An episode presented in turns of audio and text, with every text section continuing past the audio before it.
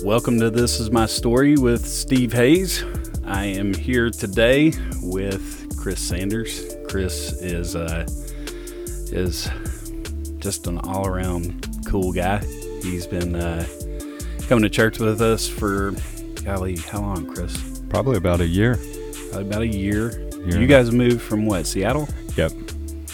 Um, we'll talk about that here in a little bit, but uh, that's cool, man. We're glad to glad to have you. Glad to have you here on the podcast. Hope it's uh, something that helps you out as well and helps a lot of you folks who are listening out. You know, this is just a podcast where we get people just like you and me to come in and share their story because we think God works through everybody's story.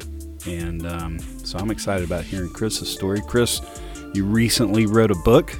Yes. Tell me the title again. Mind over matter. Mind Over Matter. It's available um, Amazon. Yeah, Amazon. You can pick it up. Cool. I'll be sure and put the details of that and a link to it in the show notes. So y'all help a brother out and go get Chris's book. I'm Yeah. sure it'll be really good for uh, good information for you, and we'll talk about that in a little bit too. But let's start with um, Seattle. That's a long move from Seattle to Yeah. Corsicana, Texas. What? Uh, first of all, what's your favorite thing about Seattle? Uh, nothing. That's why we're here in Texas. Um, no, the the economy. There were so many opportunities, and uh, all jokes aside, there really is just any way you want to go, you can go in that direction. There's That's so much opportunity, so you can be anything you want to be. Yeah. It's not limited. Gotcha, gotcha. I uh, we went on our honeymoon to Seattle Yeah. like 26 years ago, and um, we loved it. You know, just from a distance, we really enjoyed it. It was a cool place to be and cool place to see and all that good stuff. And um, I always liked going to the pier.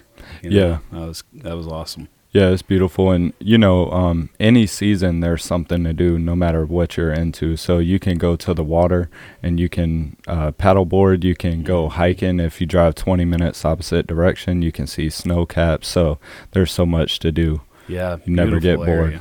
Beautiful area, and we we ended up taking a little boat, the Victoria Clipper, Yep. over to Victoria, British Columbia. Man, gorgeous area. So- yeah, very beautiful. Uh, and we got to see one one thing that's kind of a local thing, I guess. A lot of tourists didn't know about it, but uh, the troll under the bridge. yeah, the troll under the bridge. yeah, Yes.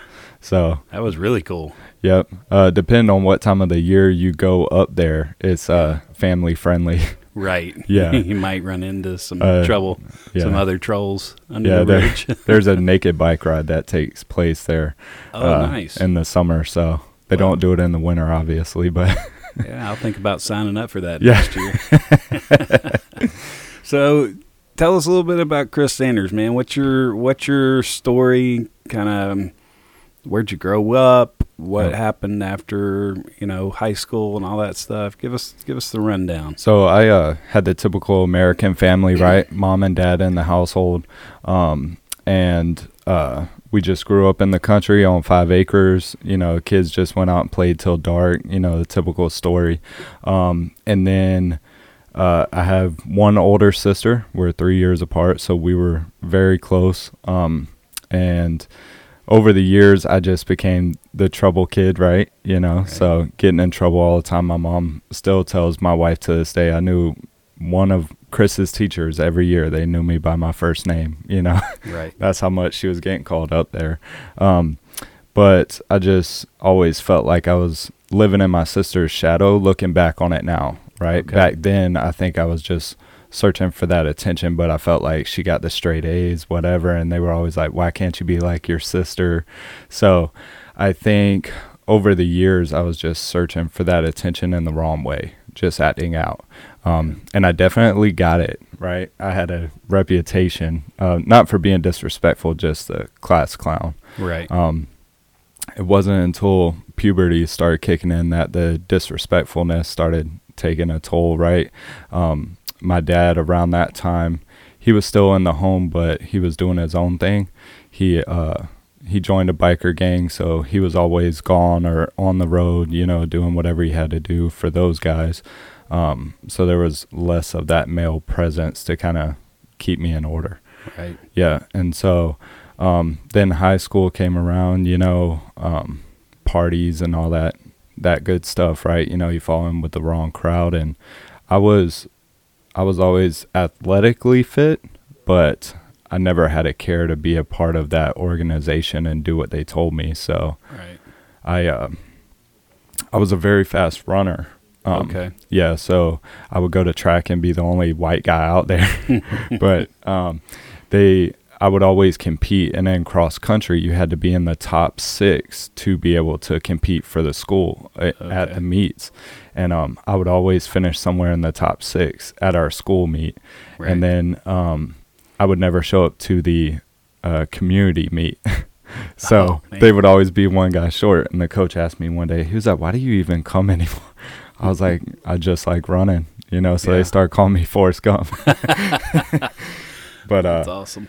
yeah, so you know, I kind of went through that phase of partying, and um, okay. and it was really bad. You know, at that time I was doing things adults were doing, like hard drugs or whatever. You know, um, and then uh, it was to the point where sometimes we would show up to school on a Friday after a Thursday night, and like teachers were like, "You can't show up like this. You know, you smell like alcohol stuff," and my dad was out of the home at that time. You know, they Okay. went through a divorce and um, you know, my mom was just trying to stay afloat financially and I was just that rebel child that I didn't want to be home because they had broke up, so I could see her depressed and I was just kind of going off on my own, you know, Right. trying to sulk my wounds if you can. Um, and then I had a really good GPA in 11th Okay. grade. Uh, I had a 3.5. You know, they call you in to the Yeah. office, tell you these are your options. And they're like, man, you can probably go to almost every university. And the funny thing is, there was a underclassman with the same exact name. He was just Oh, a black wow. kid, right? So Okay. I was like, I think you have the wrong Chris Sanders because he was a straight A student. Okay. And, you know, I was a troublemaker. So I was like, you got the wrong guy, you know? she was like, no, this is your birthday. And so, um, you know, that was a shocker. But by the time I graduated, it went from a 3.5 to 2.9.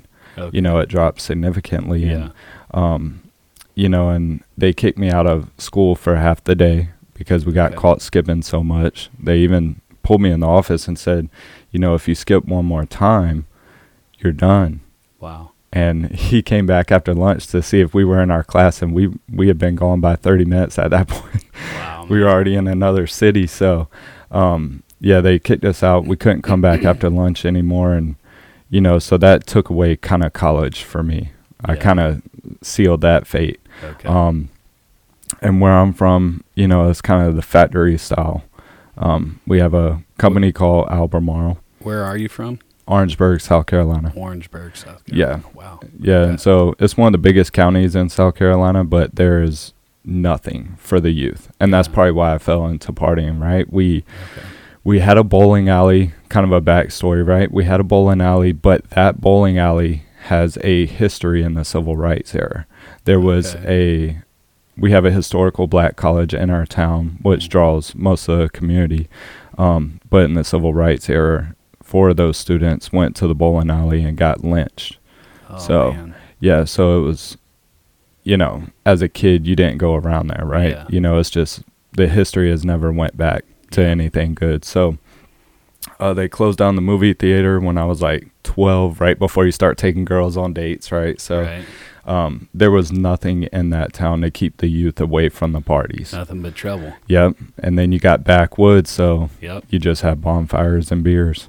Yeah. So, um, So you you felt like your college opportunities were shot yep. because of some of the choices you made and all that. So what what was next for you? Like, what does a kid like that do? Yeah, so um, you know, in that town, people live and die, uh, blue collar, right? So um, there's a like I was telling you earlier, there's a plant that makes Tylenol and all these other industrial things that aren't good, right? So um, a lot of people start there because by the time you're there five years, you can be making fifty dollars an hour, and in the backwoods, right? You know, that's that's good money. So people will stay there for twenty years and retire, you know, and uh, but see what they don't tell you is half the people that retire end up with cancer, when you leave there, they have their own car wash, right? You can't drive your car on the road without going through the car wash because Wow. of the chemicals. So that's how bad that place is. That's crazy. Yeah. So, um, I was like, there's no way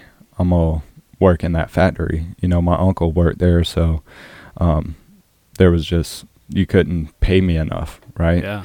And so I went to work at a food warehouse, Okay. you know, a distribution center, and um, that was really good paying money. And I worked in the freezer, you know, where it's like below 10 degrees. So when I Mhm. got out, I couldn't talk, right? I couldn't move my lips. Um, but they just worked you to death. And so I tried the community college route while I was working there, but uh, me and my mom shared a car at the time. Okay. So she would work day shift, and I would drop her off at work at 5 a.m. okay. and I would go to college all day, Mhm. like from 8 a.m. until 4 p.m. I would pick her up, take her home, and then drive an hour away to work and have the car all night. Mm. And the the way those distribution centers are set up, you don't get off until the orders are done. Right. So I was getting off at 2 a.m., 3 a.m., going home, taking my mom to work, and, you know, on lunches or whatever, I was doing homework. So it was just not a good lifestyle. Yeah. And it lasted probably about three or four months. And I went to a school counselor and said, something's got to change. Mhm. And just my luck, she dropped the class in the middle of the day. So I still had to be there all day you Oh, know? man. and so it, i dropped another one and then it was down to one class so it wasn't even worth it. So i dropped out completely.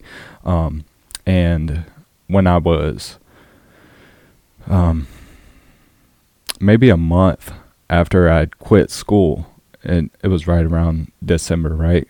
And um, then january rolls around uh, you know new year's eve we're out partying having fun and i was always trying to be the protector of all my friends. So I would drive, I would take the risk. And uh, that night the risk backfired, right? You know, I went I went to a house party and then I left and there was a car of like 20 of us, right? Something you should not do. Um but somewhere I took a detour and I Okay. went through town like maybe I was ready to go home, whatever. Um and then I got pulled over in town and you know it it ensued from there. So they arrested me. They arrested my girlfriend at the time. The guy in the back seat, they let him go, and his mom had to pick him up. We were all 18, so it was it was all bad.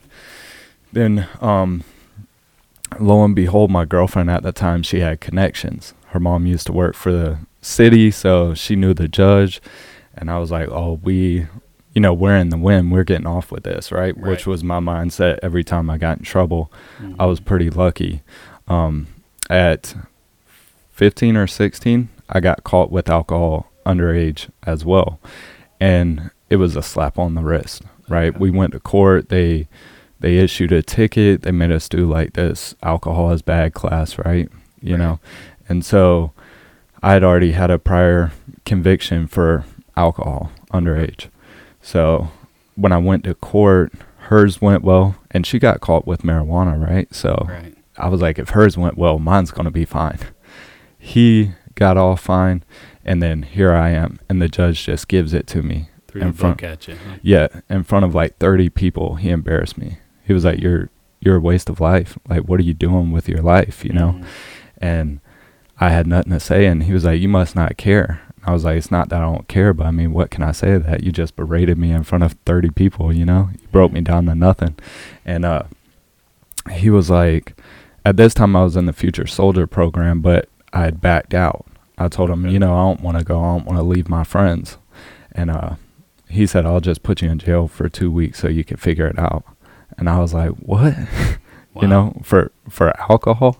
And um, then my mom got up and cried, and you know, she kind of saved me that day. She was like, you know, this all I have left. My daughter's gone doing her life. My husband and I aren't together. Like this is all I have left. Don't take my baby. And um, and then yeah, so he listened to her and said, "You're lucky you have a good mom." He was like, "Cause I would have threw the book at you. I really don't care." Mm. And so that was an eye opener. So I went to a Future Soldier program and I told him look, I want to come back in. And they were like, well, you kind of screwed yourself. And I was like, come on. And um, so they have a way you can still get in if they feel you're serious, but it's it's way harder on you. And so, you know, I had to write an essay basically saying, you know, how I wanted to change my life, whatever. Um, and a master sergeant, I had to have a call with him. And phone calls are kind of like texting. You never see how personal you are, whatever. Right. So I get up there. I have the phone call with him. He um and the whole time, right? It's just like basically I'm sorry I got called excuses. And he Right. called me out on it, right? Um towards the end of the phone call, he was like, "Look, your time's up. All I'm hearing is that you're sorry you got caught."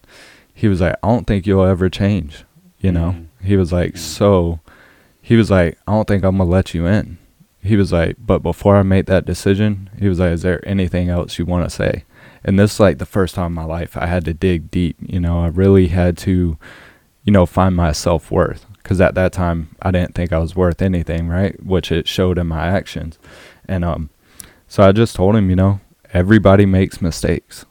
He was like, you know, but there's two people in this world there's people who are going to lay down and die by those mistakes and it will shape the rest of your life i was like or there's people who's going to pick up and move forward.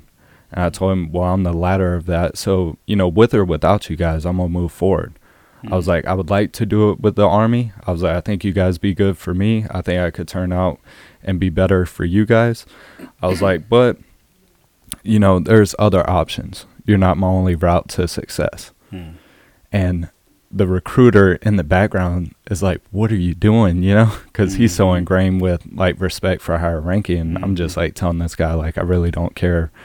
You can seal, you can think you'll seal my fate, but you won't, Hmm. right? So he hangs up, and this was Valentine's Day in 2011. And so I go out to eat with that girlfriend at the time, and I get a phone call at dinner, and he's like, "Pack your bags, son. You got your one way ticket to hell." Right? So I was Right. like, I was like, "What do you mean?" He was like, "You're leaving tomorrow morning." You know, which is Dang. it's it's not Vietnam era anymore, right? Right. It takes like two, three weeks, two months, but I think that was God's way of getting me out of there because Yeah. who knows? In two weeks, I might have changed my mind. So, uh, got So, home. Time out there for just a second. Yeah.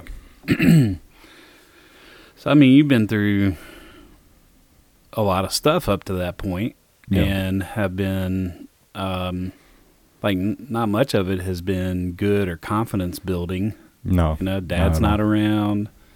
Um, sounds like mom's hanging by a pretty thin thread, yeah, and you know you're you're not making the best choices, and anytime you you do get caught, and you know it, it's like further tear down of who you are. You're just getting broken down by everybody you run into. Um, like where did that? What were you thinking at this point that gave you any kind of confidence whatsoever for the future? yeah. Um, probably none, to be honest. You know, like I, I knew I was going down the wrong road, but I didn't care enough to stop it. Right. So did you just think like when the army came along, did you just think, "Hey man, I got nothing to lose"? Well, a lot of my family have been in it, right? Grandfathers and my dad served in the National Guard and stuff like that. So, um, I would, I'd always wanted a way out of that town. And you know, when you're a little kid and you see the screen, it's like you want to see the world, right. How they pitch it to you. That's what I thought it would be. Okay. So, you know, I kind of I wanted something that would garner me self-respect Right. right? And so it was kind of a selfish move, right? Because Okay. at that time, you know, still to this day, everybody's volunteers, right? But it's not. You can tell anybody what you want, right? You're out there to serve your country, and you're doing that. So I don't want to discredit that, but at the same time, it's volunteer. So you're doing it for whatever selfish motive, Yeah. right? You know, whether you want to, you know, you get happy about helping people, so you join, or whatever it is, right? It's a selfish motive. So. Yeah. So you jump in there. Yeah. The very next day, you barely have time to even pack anything or whatever. Yeah. You just you you go do your thing. How long did you serve for? four years. Four years. Yeah. Did you go all over the place? Uh, no, not really. I got pretty lucky actually, because I'm um. So I went to two different places right after basic training. So I went to Fort Benning, Georgia for basic training, Okay. and then uh, that was about three months and some change. Okay. And then I got stationed in Fort Lewis, Washington. So beautiful Okay. state. That's Yeah. how I ended up in Seattle. And Okay. then um I'm I'm one of those guys I always have to have a change or I get complacent. Like I've I've never really felt happy or content when it is redundant. You get itchy. Excuse me. Yep, exactly. And so Mhm. uh perfect timing 6 months there and they tell me you're going to war. so wow. yeah, so what year was this? this was in well, I got there in 2011 in Okay. July Okay. because I got the basic in February. So, well, I got there in March, right? So, yeah, yeah, and so it was very fast paced military career, right? They were just throwing it at us, but you got to understand how they do it. Where you get stationed, if a lot of you go there, you're going to war because that's what they need to do. You have to have a certain amount of numbers before you can send a unit to war. Gotcha. Yeah. So they just send all the new guys to fill those spots. So where'd you go? Yeah. So I went to I went to Fort Lewis, Washington, and I was there for six months. And then we went to Afghanistan. We went to RC South, so the southern border. Okay. Um, uh, there's a desert in between us and Pakistan, so you know the mountains and everywhere up north and to the east and west they get it pretty bad, but we get it way worse because during fighting season, which is uh, summer, Yeah. spring to about September, everybody comes from Pakistan, fights us, makes the money, and goes home during the winter. Gotcha. And so we get the influx and the exfil of those guys, and we got to fight them the whole way through.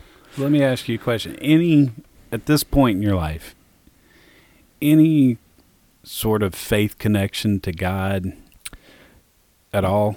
Yeah, so I grew up in a church, you know, Okay. typical Southern Baptist. My grandparents were die die hard, right? And so um along that way during my transition to, you know, not such a holy kid, Yeah, yeah. um, you know, there would be signs. And I even needed a summer job one time, and my friend's dad hired me. He worked at the school as a carpenter. He worked at the career. He would teach you how to frame houses. Um, and he needed a guy to work with him. And so every day I went with this guy who would talk to me about God every morning oh wow. whether you know I was hungover or whatever, he would talk to me about God, and so I started listening naturally, and um, uh, he told me a story where he was just the worst of the worst, Mhm. like really bad, you know, super racist guy. Back in the day, you know, he said he used to just find people to fight, you know, just because he hated the color of their skin. So, um, he was a really messed up guy and you know he was mean to his wife he was on his road to be a pro baseball player and it kind of once he blew out his knee it was kind of shot from there so he was mad at the world and she just told him one day i will leave you if you don't come to church with me and so um, he went to church with her and there was a guest pastor speaking because the real pastor had to go in the hospital or something like that.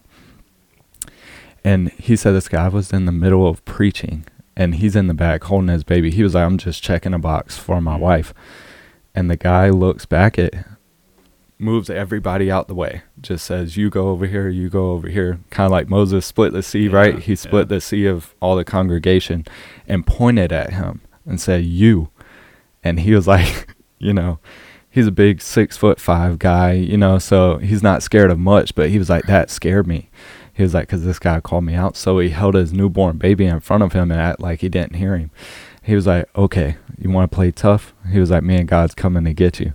And Wow. he walked all the way through the church to the very back pew and grabbed the baby from him. And, and this guy was like, I was just stuck. I didn't know what to do. You know, I'm not Yeah. going to hit a pastor, right? So he laid the baby down on the pew and said, God wants me to anoint you. He was like, You have, God has a vision for you, is what he said. And then he said, So you're coming with me. Carried him to the front and saved him right there. Wow. And so for two weeks, he just read the Bible. He was like, I didn't leave my house. We had bills piling up. I was just like, you know, Yeah. deep in the word and I couldn't leave.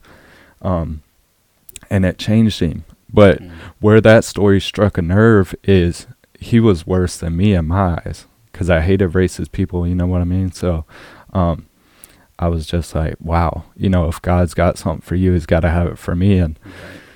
and he invited me to church, and um, I did go to church, youth church, when I was 14 a lot, and then some older kids that we looked up to, they ended up having premarital sex and went to their youth pastor, like, you know, asked him what we should do to ask for forgiveness, whatever, and um, they put them up in front of everybody. Crowded on- them out. Yeah. yeah, on Sunday, and was like, "This is what you should not do." Mhm. and so that kind of turned me off and that's where i kind of left church Wow. and then um but that same church is where he went so he got me to go back and i had just left a party that saturday i had only been to bed like two hours okay. you know and he called me that morning he said are you coming i was like oh, i don't think i'll make it he was like you're coming and i was like oh man you know so i show up and you know it was one of those sermons where they just taught to you Yeah. and you feel like they're it's directed only at you. So it was really good.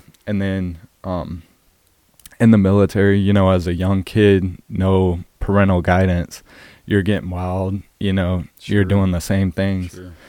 Um and I was on a plane ride. This the plane ride right before I went to war. So I came home for that Christmas and we left that April. Um and on my ride back, I was just tired. I always sleep on planes. I don't like talking to anybody. So um I'm in the middle of the plane. A lady asked me, she was like, Do you want to go sit up in first class? I said, Yeah, sure. So she moves me. I sit next to this older gentleman. He's probably in his 60s. Yeah. He sees my uniform and sees my patches. Starts talking to me. I was like, "Oh, here we go. It's gonna be a long plane ride," you know. Um, and he starts telling me, and what made me listen, I had a second ID patch. That's who I was with, and he was like, "I was the general that got you guys the Strykers." And I was Mhm. like, really? You know, so he tells me that whole backstory of how he worked at the Pentagon, whatever. Um, but, you know, middle of the conversation, it switches to God. And in Mhm. my mind, I was like, oh, here we go, you know. And, um, but it was a really good message. And I ended up getting the guy's info. And he said, ask me any questions anytime you need to, or if you just need to talk. Right. And uh, and so I did. I kept in touch with him for a long time. Any questions I had, I would ask him because I trusted him. And then, um, you know, during war, you kind of get, uh, you get lost, right? I remember, I remember the day that I'll, I'll always regret this day. My aunt wrote me, and I was like three months in, and this is after I've seen gunfights, I've seen bodies, like all this stuff, all the bad stuff she wrote me and said, I pray for you every day. And I told her, and I get a little emotional talking about this, but I told her, no need. You know, there's no God in this place, you know? And so that kind of breaks my heart because I was always the guy that never, never wanted to be blasphemous or never wanted to shoot down God. I always took up for him because in the military, you get a lot of that, a lot of atheists. So I, uh, always took up for him, but I told her that because all I could see was bad at that point, you know. And um, but I, you know, at the same time, that was all.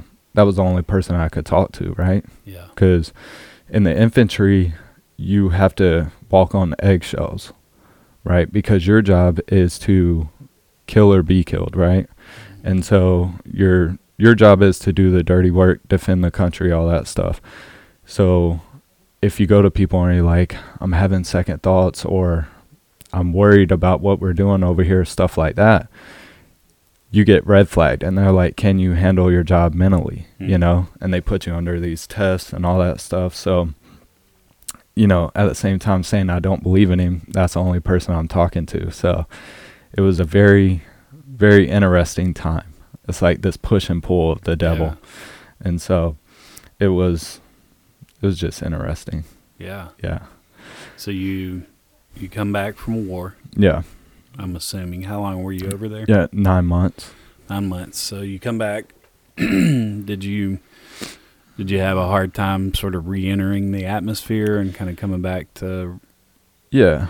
yeah. life? And yeah, it's very, because you feel like you can't connect with people, right? Because when I got over there, um, I was having a hard time adjusting, right? I missed home, like all that stuff. I was worried every day, like, oh, are we to die? You know, it was never good thoughts. And a older gentleman, because I was the youngest one in my platoon, right? I was like everybody's younger brother. I was only 19 at the time we stepped foot in Afghanistan. All these other guys, the youngest guy closest to me was 23. So, like, these are what you would consider grown men. And here's this old 19 year old punk, you know? Mm. Um, and so I asked him, I was like, Are you worried about dying? He said, No. And I said, What? I was like, You got a wife and kid. And he told me when I stepped foot on a plane, I already considered myself dead. Mm. And I was like, Well, you're a negative thinker. you know, but he was like, No, hear me out. He was like, I already consider myself dead. So when I go out there to do the mission, I'm focused on the mission. I'm not focused on making it back. Mm. He was like, Because then you won't. He was like, But if I focus on the mission, do my job, and keep my eyes out on everything else and I'm not in my head, I have a chance of making it back. Mm. He was like, and if I make it back, then I cheated death. And I was like, wow. And so it only took about two more days before I didn't care anymore. Mm. You know, I was just young, wild, and free, right? You know, I was just doing the job. And so um, we were over there for a while and and then you know, getting back everything forces you to change over there, right? You know, your mindset, we we all are these you know, we have this natural instinct and we're so civilized these days that that's suppressed. Mm. And so when you get over there, your natural instincts take over. So when you get back and everybody says you're a weirdo because you like, you know, look over your shoulder when people get close or you're always watching your back, that's a natural instinct. You know, when we were living in caves, right? You watch your back all the time. Mhm. You know, it was always dangerous. So um when you get back there's nothing forcing you to change back. And so that was the hardest part for me is to Gotcha. you know, and um I've I've had a lot of my friends who who have served who told me that same thing. Like, I can't go in a crowd anymore without like I sit in the top corner section. I make sure that I have eyes on everybody in the room, yeah. and it's not an enjoyable experience for me because I'm on edge the whole time. You know, because that's just how you learn to think. Yeah. And so it sounds like you experienced some of that. Yeah. And you know, it's a great thing too because I notice a lot of weird stuff when I'm out in public. Yeah. I'll say this guy isn't acting normal. You know, or I'll say let's get out of here or you know, in Seattle there's some weirdos out there. So yeah. we're walking around with our kids at Pike Place Market and I see this guy getting really close to my daughter. I'm like, Hey, you need to back up. Yeah. You know, it's not that type of party guy, you know? Right. right. and so um you know you notice stuff and you're always in protective mode which you know i'm sure for all the wives out there they want that in their husband you know Sure. a protector so you know jamie says it often you know i'm not the tallest guy she's ever been with but Yeah. she feels safe with me because i always have a plan you're aware yeah and alert. yeah So, um, when- where did where did it seems like to me, just watching you kind of from the outside looking in, it seems like to me that you've kind of gone through almost like an awakening yeah. in your life, yeah. and pretty recently. yeah. You know, um, when tell us a little bit about that yeah. and what that's like and then you know what what role has your walk with God played in that? Yeah. So, um, when we decided we wanted to move here, it's because you know, Seattle and the school system was getting very indoctrinated with uh, liberalism, if you will. Mhm. So we knew we wanted to get back to our roots. I'm from South Carolina. She's from Texas originally. So we wanted to get back to where family and God is everything. So um, when we moved down here, I have a son outside of wedlock, right? So I had a son before I met her. We're a blended family.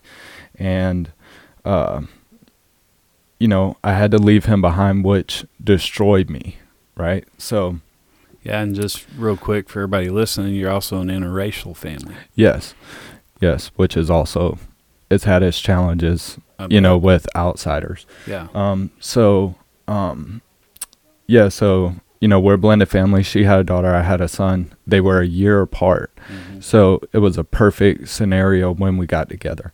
Um, and I had never been without Carson, my son, except for two weeks, like when he was six, seven months because of the military.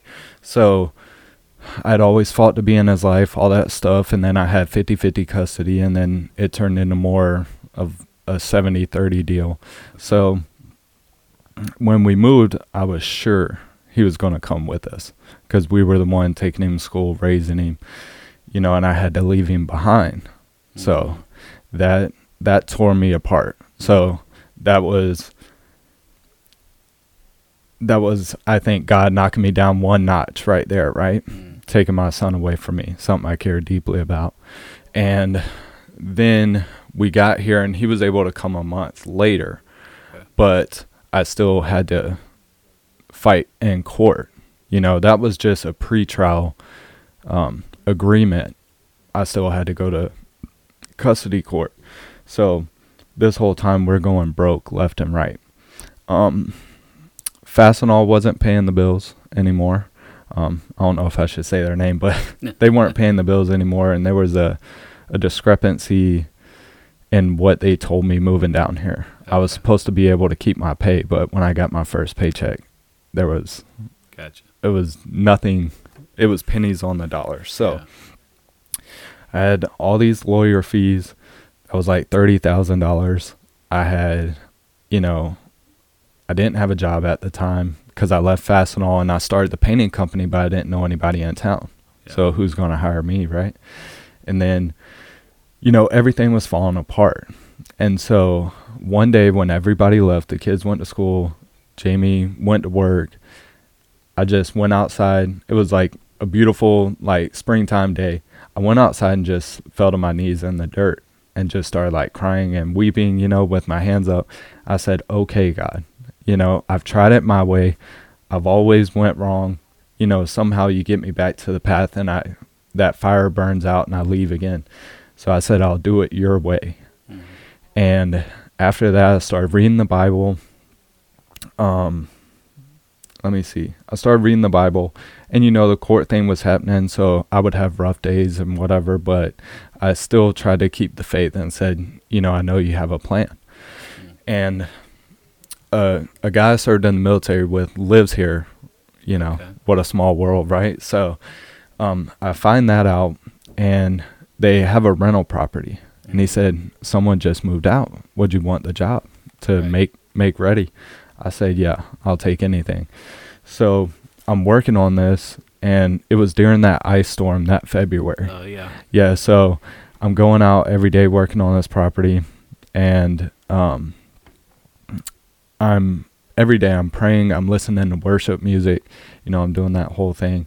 And um you know at nights it gets lonely in there because I was the only one in my company at that time. So, you know, I'm working till two or three in the morning just trying to get this ready for them so they'll be happy with me. Right. And um, when I start, I always take a deposit on jobs, you know, because Okay. customers say, "Yeah, I'm ready," and then you put them on the schedule, and you get there, and they've already had another painter do it, and now you don't have work. So, um, they pay a deposit, but there was an issue at the bank between our banks, and so I wasn't getting the money. And Jamie was worried, and I said, "But I gotta start the job. You know, they got someone that needs to move in." So, um, I said, "Just keep your faith. You know, let God handle it." So my last paycheck from Fastenal was like three there was like $354 left after we paid all our bills. Well, if you calculate what that paycheck was, tithes were 350, Hmm. right? So it's like, ah, you know, I got to start this job. But we paid our tithes. And I told her, and she was like really worried. That leaves four dollars, you know. And so she was really worried about that. And, but I told her, don't worry, you know, God's got us. And so I went to Home Depot, opened up a credit card, and bought like the supplies I needed at the time. And then I start doing the job, and a day later, I need more supplies. So I used one of our personal credit cards. And then by the third day, or by the, the night of the second day, I pray to God, I'm like, you know, I have my faith in you, but times are getting tough. Yeah. But I know you'll see us through it. I wake up in the morning, the money deposited Mm. right? That that still gives me chills because then I I tell God thank you. I say I don't need anything else, just thank you. By noon of that day, three people called for jobs. Wow. Yeah. And so and then by the end of that job, I prayed to God. I said, if this is what you truly want me to do, you know, show me a sign Mm. and I still what had a, a week or two left at Fastenal, right? So um I say, you know, show me a sign. Within 30 minutes, a pastor from a new church in town calls me. I was like, I want you to paint the the stained glass cross in our church Mm. and all the little inner workings that's holding in the glass as well. I said, okay. And I said, how'd you find me? He was like, I just prayed to God that I need a painter. And he said, Google it. that was his running joke. He was like, God always tells me to Google things. so, um, and I was the number one painter, which, you know, if you think back to the story, I was only here for two months Yeah. And I switched my Google account. So, how am I the number one painter? Yeah. Um, but anyways, he found me and I get there and it was the the least paying, most fulfilling job I've had as a painter still to this day. That's awesome. Um, cause I didn't want to charge him. I said, just, just pay for the materials. You know, I feel like God sent me here for a reason. right. And he said, no, make your money, you know? And so I was still, I was still unsure about what to charge this guy, right? Cause I felt like I was doing God wrong. right. So I just charged him seven hundred and fifty dollars, and it ended up taking two weeks because I had to do it with a hand brush. You know, I couldn't do anything else. Um, so I had to strip all the metal and then paint it, and the whole time there, right, I'm in a church, so I'm only listening to worship music. And Mhm. every day there was this older gentleman who came in to talk to me after he unlocked the church. His name was Jeffrey Watson. He's a great guy, right? And so he he would just talk to me and he was always so happy. Never never a frown on his face, always smiling. And you know, that's no exaggeration, right? If you Right. talk to anybody who knows him, they will say the same thing. So um he's just talking to me about God every day and saying, you know, you have a blessing coming your way. You just Mhm. got to stay on the path Mm. because you can't get the present if you if you leave the road of faith, you know. Yeah. And so so I took that to heart and then, you know, those other jobs for, you know, came into fruition. They signed with me and every job I went to after that, I would talk to them about God Mm. and um, you know, there's an influx of Dallas people coming here, so Yeah. a lot of them are new. So I would invite them to this church, and Yeah. I'd only been going here, you know, two months at the time, but it was just, you know, a lot of those customers are repeat customers now, which you don't find a lot in painting, right? You get a job and they move on, but you know, I've had some customers come back and say, you know, I need my cabinets done or I need this, just because they were like, you know, it's nice to see someone so involved Yeah. or put God at the center of their business. That's you don't see that a lot. So, um, you know, and it was it was just interesting, you know. Yeah. So the the theme in your life, it, it seems to me, and in a lot of these stories that you're telling about what has happened in your world, is that like like so many other people, everything gets kind of stripped down to the bare minimum, Yeah. and and it's only them when we can really see God clearly. Yeah. You know.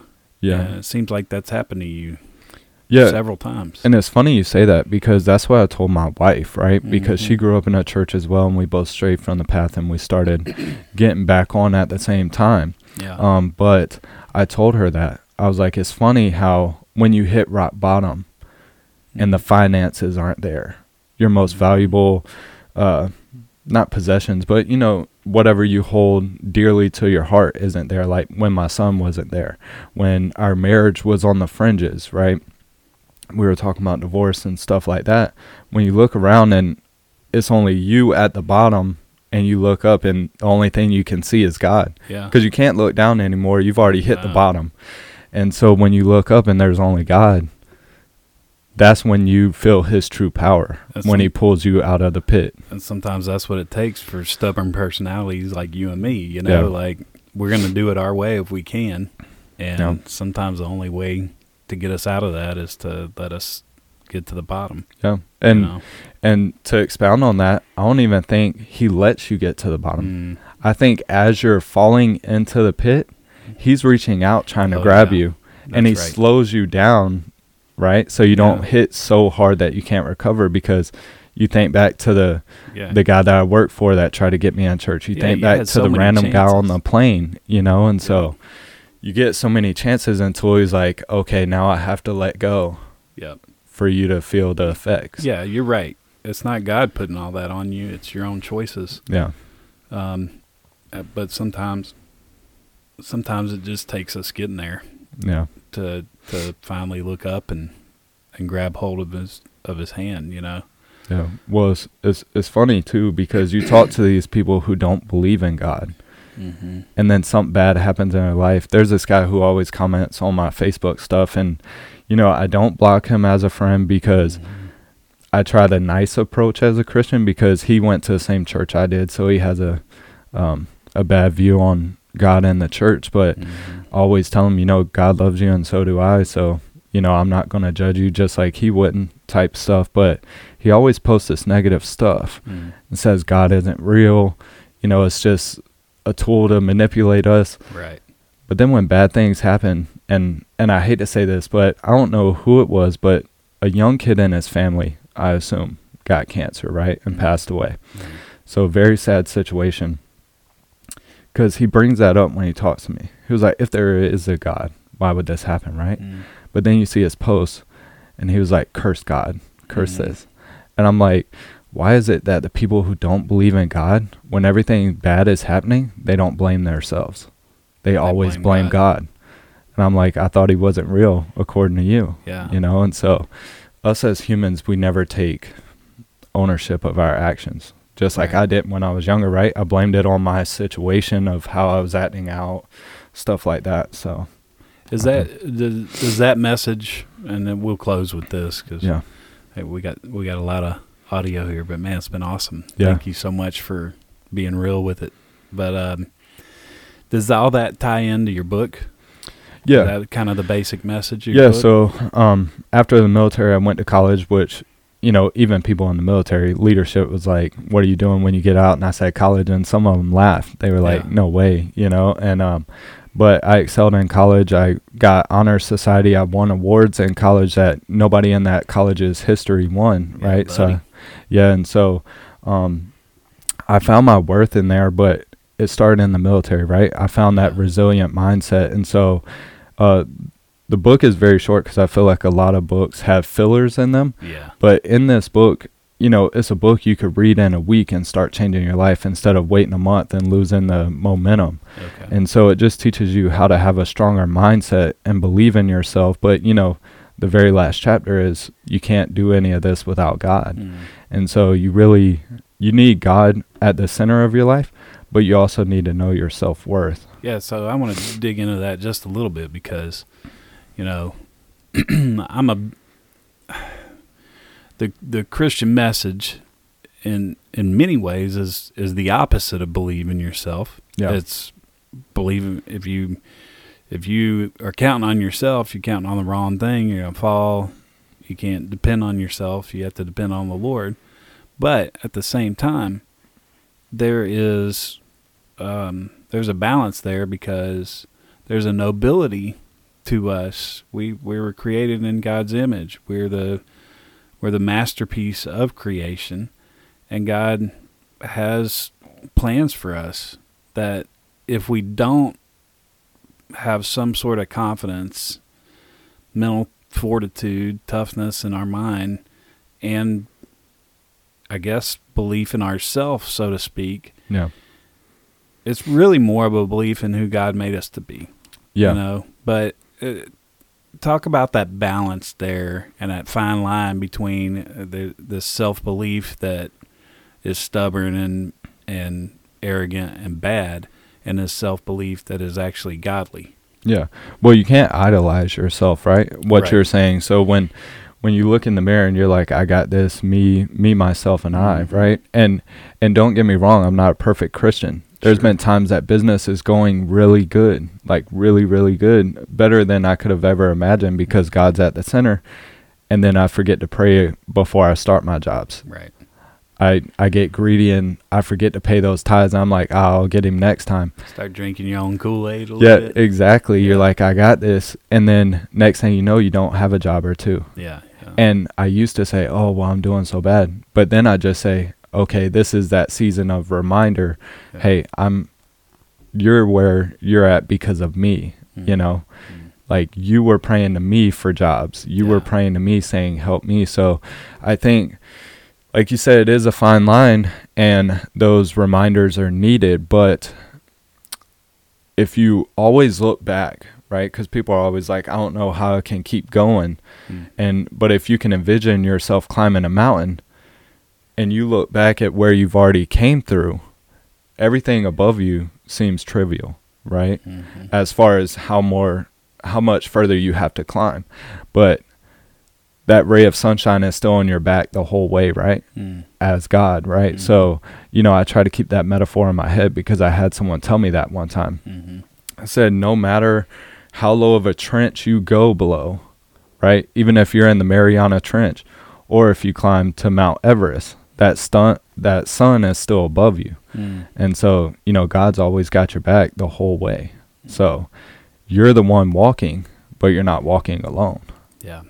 And yeah, so, I think a lot of what it comes down to, to this idea of belief in yourself. And they said you trace that further, and it's really a belief in who God made you to be. God made you, and God, um, and God made you for a purpose. And so, if you don't bel if you don't believe in yourself to an extent, in a healthy way, then you're really saying God messed up yeah.